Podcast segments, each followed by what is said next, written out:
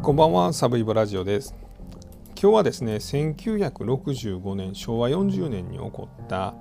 少年ライフルマ事件という事件についてお話します。この事件はですね、え、当時18歳の、少年がですね、ま、自分でライフル銃をもともときっちり免許を持った状態で、え、持ってたんですけれども、えーうんそのライフル銃で警察官、まあ、1人を射殺してで警察官から拳銃を奪ってで自分のまあライフルとあと散弾銃も持ってたみたいなんですけどその散弾銃と警官から奪った拳銃なんかを使ってですね、まあ、車を何台も奪って人質も取って警察から逃げながらで最終的には東京の渋谷の銃砲店まあ、銃を売ってる店に人質を取って立てこもってで警官3,000人ぐらいとですね、まあ、撃ち合いを続けて130発ぐらい撃ってですね、まあ、最終的に警察官1人を射殺で15人に怪我を負わせたという事件です。で最終的にはあの18歳の少年だったんですけれども、まあ、死刑判決が出てまして、まあ、すでに死刑は執行されていると、まあ、そういう事件です。でこの事件、まあ、ポイントとなるのは、まあ、銃を使った事件であるということです。1965年に起こってるんですがそこからですね、まあ、56年ぐらいの間にですね結構有名な銃を使った事件というのは結構起こってるんですね。まあ、例えば永山則夫事件というのがありましてこれは19歳の永山則夫という、まあ、少年がですね、まあ、拳銃を奪ってその拳銃で4人を殺害したという、まあ、事件です。後にですね死刑判決の基準となる永山基準というのができた事件でもありました。で68年同じく同い年にはですね近畿牢事件というのも起こってます。これはですね男がなんか民宿かなんかに立てこもった事件だったと思います。で、えー、あとは瀬戸内シージャック事件ですねこれもなんかライフル銃とか、まあ、そんなんを持った、えー、比較的若かったような気がするんですねあれも20代の犯人が、まあ、その船を、えー、ジャックシージャックしたという事件ですね。で72年には浅間山荘事件なんかが起こってます。まあ、とにかくこの辺りはですね銃を持って国家権力とガチで対峙するという事件が結構頻発してるんですね。まあ、これがですね学生運動の何ていうんですかね影響であるとか、まあ、この、えー、日米安保にま反対する、まあ、そういうようなことであるとかですね、まあ、ベトナム戦争への反対とか、まあ、そんなイデオロギーも絡まることも多いんですけれどもこの渋谷少年ライフルマ事件に関しては純粋に銃への憧れが起こした事件じゃないかというふうに言われています。この辺が特徴ですね。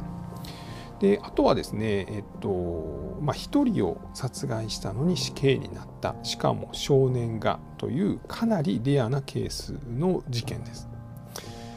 で、えさっきも出てきました永山則夫という、まあ、あの男がいるんですけれどもこの男とこの、えー、渋谷少年ライフルマ事件の片桐美沙夫というのが、まあ、直接のかあの知り合いではないんですけれどもちょっと関係があるということです。あとはですね、まあ、時間が許せば2022年4月に少年法が改正されてますので、まあ、このポイントを簡単にお話しできればと思っています。まずは1965年少年ライフルマ事件の概要をお話していきたいと思います。この少年はですねガンマニアでした。もうゴリゴリのガンマニアです。多分ですけどちょっと変質的なところがあるというか、まあ、これ僕の想像で喋ってますけれどもおそらくですね、えー、っとちょっと自閉症とかがあったんじゃないかと、まあ、そのそれぐらいもうかなり執着しています銃に対して。で、まあ、どういうところから銃の憧れが始まったかっていうともともとお父さんが、えー、っと自衛隊の隊員でした。で、えー、小学校の頃からですね、まあ、銃が好きになって、まあ、お父さんがそれなりに高いもう今の価格で言ったら23万とか34万とかの銃のおもちゃをプレゼントしてました。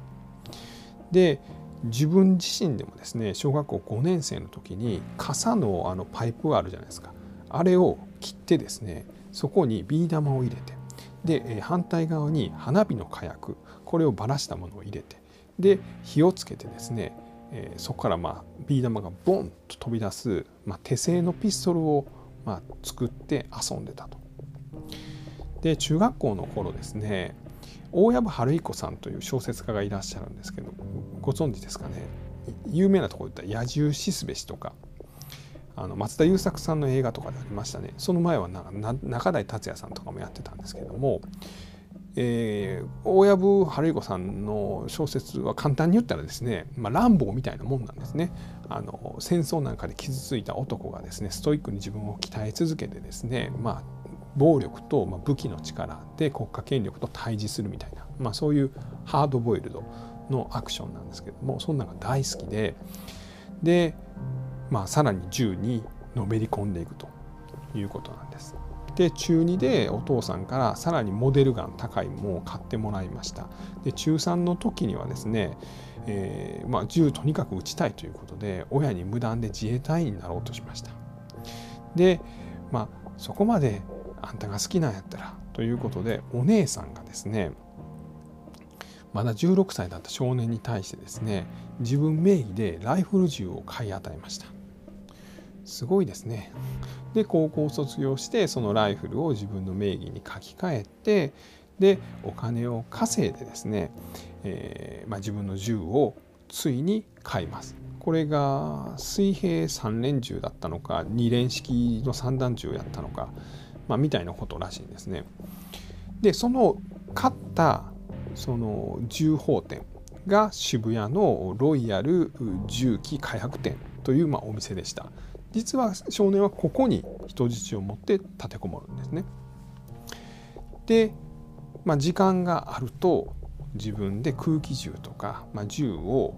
まあ、山の方神奈川県の山の方に行ってですね、まあ、撃つみたいなそんなことをしてたんです。でそれが事件が起こるのがですね、えー、昭和40年1965年の7月29日のお昼の11時です。でこれ諸説あるんです少年は警官の銃を取るためにわざわざ目立つように今ちょっと住宅街に近いようなところで射撃訓練をしてたという説もしくは、えー、単純に射撃訓練をしてたら警官がやってきたという説。これ2つありますが僕どっちが正しいかは知りません。とにかく7月29日のお昼11時に少年は神奈川県の大和市というところの、まあ、林の中でですね空気銃を的に向かって撃ってました。ただご近所の人にしたらですねパションパションパション。って知らん兄ちゃんがなんか銃撃ってるんですね。怖いですよね。警察に電話してなんかうちの近くで銃撃ってる人いるんですけどちょっと取り締まってもらえませんか？という110番通報が入って警官がやってきます、えー、巡査一人でやってきました。少年に対して「おい君何やってんねや？おい君君やないか」と言います。少年はパッと振り返って自分が持っていた新聞紙でくるんだ。ライフル銃をいきなり警官に向かって発砲します。ズドン。警官は弾を胸に受けてしまってそのまま仰向けに倒れます。少年は警官の方に走ってやってきてゴッゴッゴッゴライフル銃のお尻の部分ですね。重傷っていうんですかね。そこで警官の頭を何度も殴りつけて殺害します。すぐに警官からピストル。これがスミスウェストンやったんですかね。ピストルと手錠とヘルメットと制服の下。上着はもう血だらけでしたので奪わなかったそうです。を奪って、ま、警官に変装します。で当初の計画では少年は、ま、そのまま、え、逃亡しようと思ってたんじゃないかというふうに言われています。まあ、実はこの頃までにですね警官のピストルを奪おうとする事件っていうのは、まあ、毎年起こってましてですねこの少年はそうしようとしたんじゃないかというふうに言われています。ですが少年の誤算はですねすぐにもう2人警察官がやってきたそうです。おいお前何やっとんねや警官がやってきます。少年が銃を抜きました警官も銃を抜きますバンバンバンバンバン少年は4発撃ちました。うち1発は2人いた巡査のうちの1人の、まあ、お腹に当たります。で少年はですねそのまま警察官の格好をしてますので走ってた車を止めてですね、まあ、この辺で発砲事件があったんで車に乗せてください。近くの東京の方まで、えー、応援を呼ぶために行かないといけないんです。と運転手を騙して東京の町田の方まで行きます。で町田の、ま、警察署についてですね、えー、まあ、この運転してた人がですね、まあ、警察官のところに、まあ、駆け寄っていくんですけれどもその時ちょうどですねこの町田の橋所やったのかそれがあの警察署やったか知らないですけどそこの警察署には神奈川県の方から銃を撃った犯人が逃亡中ですと。気をつけてください。ちなみに車のナンバーは何番です？と言った車が目の前にあったんですね。で、え警察はピストルを抜いて近寄っていきます。で少年はですね運転してた、まあ、運転手ですねに自分の銃を突きつけて動くなと言って、まあ、退治します。でそこからですねまた別の車に乗ってですね今度はもう銃で脅してお前殺されたくなかったらどこどこに行けということで、まあ、東京をぐるぐるぐるぐる回ります。で途中でですねアベックをの車を、まあ、襲ってですねでその男性の方20 31歳の男性かとか最初にまあ脅して車を運転させていた29歳の男性この2人ぐらいの男性をまあ運転手と人質として、えー、車を何台か乗り換えながら、ま、逃亡してました。で警察はそれをですね、えー、と400台ぐらいのパトカーとか白バイでヘリコプターも2台警察官3000人近くで、まあ追っかけ回します。で11時から始まった事件なんですがそれがまあ午後2時午後3時となってですねで夕方の6時ぐらいになって渋谷の銃砲店ロイヤル銃器火薬店に到着します。でここでまあ運転手やったあの人質とかを解放してですね少年はま自分のライフル銃と警官から奪ったピストルを持ってこの銃器店に入っていきます。で店内には4人ぐらい店員さんがいらっしゃったんですがそこにピストルを突きつけてですね俺はもうすでに警察を2人殺したと従わへんかったお前らも殺すと言います。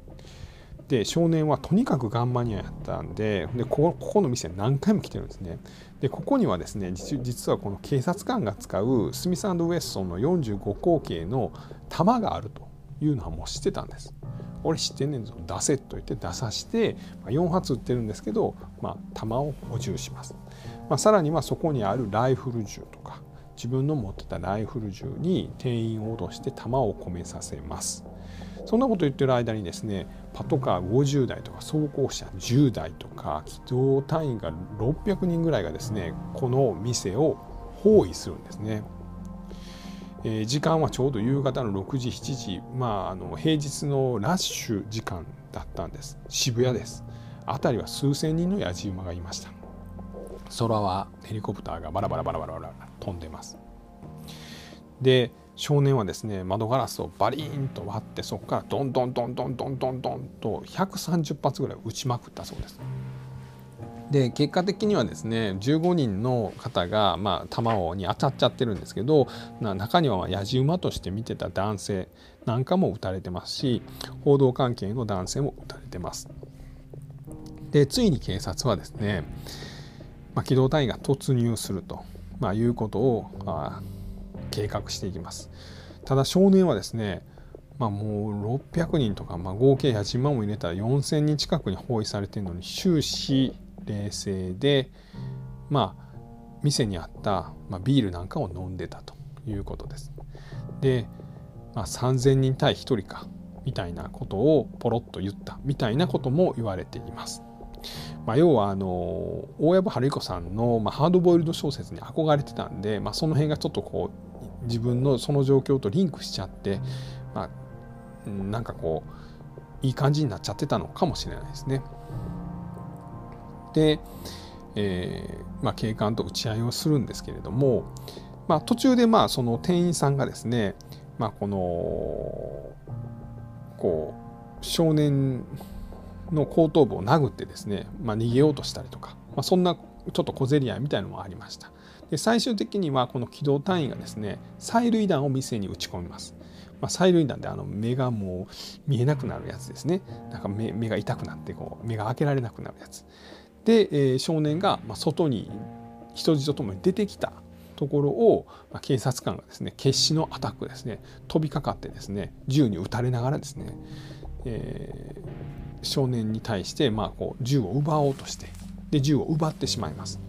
で銃を奪われた少年はですね、まあ、走って逃げるんですけれども、まあ、その瞬間の写真がですねこれあの毎日新聞が撮ったんですかね、まあ、今でもネット上にあります。走って道路を逃げる少年に、えー、倒れてる警官が映ってたりとかですね、まあ、銃を少年に向かってまさに撃とうとしてる警察官がいたりとかですね。さらにその撃とうとしてる警察官を止めようとしてる人が映ってたりとかする、まあ、とんでもないなんかこう映画みたいなですね。なんか写真が残ってますんでまあ興味のある方は、まあ、ご覧になってみてはいかがでしょうかで少年はすぐに、まあ、取り押さえられました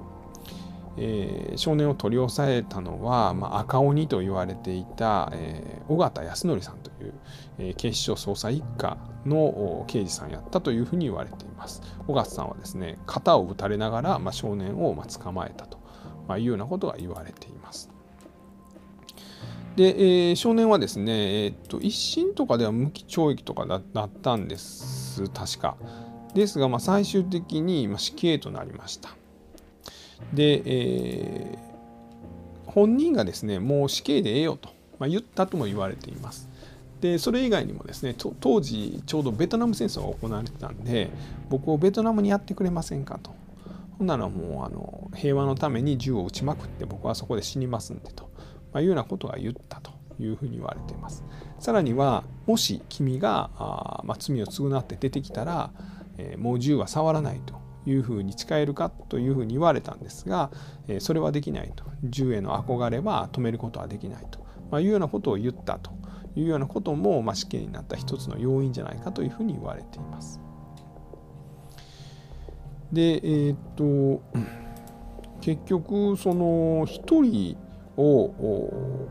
殺害してですね、えー、死刑になるということっていうのはなかなかないんですね。えー、今まであった事件でいうと例えばあの奈良の小林薫が起こした、えー、少女を誘拐して、え、殺害してその写真を遺族に送って次は妹だみたいなことを言った。まあもうむちゃくちゃですよね。まあそれは1人の殺害で死刑になってます。あとは岡山の元同僚をまあ、このレイプして、え、バラバラ殺害してバラバラにした。事件これも1人の殺害で、え、死刑になってますあとは熊本の大学生を、ま、誘拐して殺害してでその女友達を、ま、レイプした、えー、事件もこれも1人の殺害で死刑になってます、まあ、みたいなことはあるんですけどこのこれらはほぼほぼみんな成人なんですね。なので未成年で一人殺害で死刑になったっていうのはかなり珍しいんじゃないかというふうに言われています。でまあその理由としてはまあ、この国家権力に思いっきり立てついたと。いうようなことと、まあ、自分も出てきたら再犯すると。もう一度同じことをする可能性があると。自ら認めてるみたいなこともあるというふうに言われています。えー、あとですねあのこの事件1965年昭和40年に起こってるんですけど1968年に起こった事件というのが永山則夫事件という事件です。当時19歳の少年だった永山則夫が、まあ、拳銃を、まあ、奪ったことからですね、まあ、4人を殺害した、まあ、事件です。でその後ですね、まあ、その死刑の基準となる永山基準という、えー、この事の重大さ殺した人数あとは遺族の感情社会的な影響で少年、まあ、少年じゃないその加害者側の生い立ちなどが加味されて、えー、まあ、簡単に言ったら、まあ、3人以上殺した死刑ねとか、えー、2人以上でも残虐やったら死刑ねと、えー、まそんな基準なんですけどそんなが作られた、ま事件を起こした永山則夫は実は1965年自分が起こした事件の3年前にこの片桐美沙夫が起こしたライフル魔事件を実際に目撃してたと言われています。当時永山則夫はですね集団就職で東京にやってきて渋谷の高級フルーツ店で働いてました。でそこにですね、えー、片桐美沙をですねこの少年ライフル魔事件の犯人が、えー、やってきて渋谷でドンパチをしたと。でそれを見て、まあ、いつか俺もというふうに思ったんじゃないかというようなことが言われています。こんなとこですかね。あとはあの時間に余裕があるんですかね。うん。じゃあ簡単に、えー2022年4月1日に少年法が改正されたものが、えー、施行されました。で、えー、このポイントは、まあ、報道なんかでよくやってるんですが、まあ、簡単に言うと18歳から成人になりますので18歳からは、えー、もう成人と同じ扱いで裁判しましょうというすべきだと言ってる勢力とですね18歳19歳はあくまで少年だから、まあ、少年法で裁かなあかんという勢力がずっと揉めてたんですね。で結果的に今回4月1日に施行されたのはそのまままさに間を取ったというふうに言われています。18歳19歳の少年が犯罪を犯すとこの人たちは特定少年という18歳未満でもなく20歳以上でもない、まあ、特別な待遇となりますよ。で基本的には全てが家庭裁判所が扱います。まあ、しかしですね、えー、家庭裁判所が扱うと、まあ、少年院に行ったりとか保護処分になるんですけれども、えー、ミニマムの刑が懲役1年懲役1年以上のもの。まあえーとまあ、殺人はもちろんですけどまあ、強盗とかもそうですし、え、強制わいせつとかもそうなるんですけど、まあ、そういう事件はもう全て大人と同じように扱いますよと、え、家庭裁判所はですね検察官装置といいまして、え、大人の事件と同じ扱いですというふうに検察官に送り返すんですね。で、え、要は18歳19歳で、まあ、結構悪いことしたらもう大人と一緒に扱われますよということになりました。あとまあ実名報道というのが言われていますが、えー、これはですね、えー、まあ18歳19歳の人たち特定少年が起訴されたら基本実名報道 OK ということになります。ただやるかどうかはそのマスコミ次第ですよということです。であの略式起訴というのがあってですね、えーとまあ、書面で非公開で起訴されるみたいな、まあ、比較的罰金とか刑罰が軽い場合ですね、えー、これはあの実名出すのはなしねという決まりがあります。まあ、簡単に言うとですね、えー、結構悪いことをやるともう大人と一緒だよということです。でまあそんな悪いことしちゃうとほんまに窃盗の本当になんか軽いものとかあと、まあ、麻薬とかでもなんかめちゃめちゃ軽いものみたいなんやったらあの名前は出ないと。で、えー、家庭裁判所がまあその裁くと。けど大きな事件を起こしたらもう全部大人と一緒と、まあ、いうことになるということです。そんなとこですかね。はい。えーちなみにですね、最後に一言だけ、えー、アメリカではですね、2021年に、12歳の少年とですね、14歳の少女がですね、アサルトライフルとか散弾銃でですね、警官と撃ちまくるという事件があります。さすがにアメリカだなと思った今日この頃でございました。今日は、えー、1965年に起こった渋谷少年ライフル魔事件についてお話をさせていただきました最後まで聞いていただきまして本当にありがとうございます最近長いですねすいません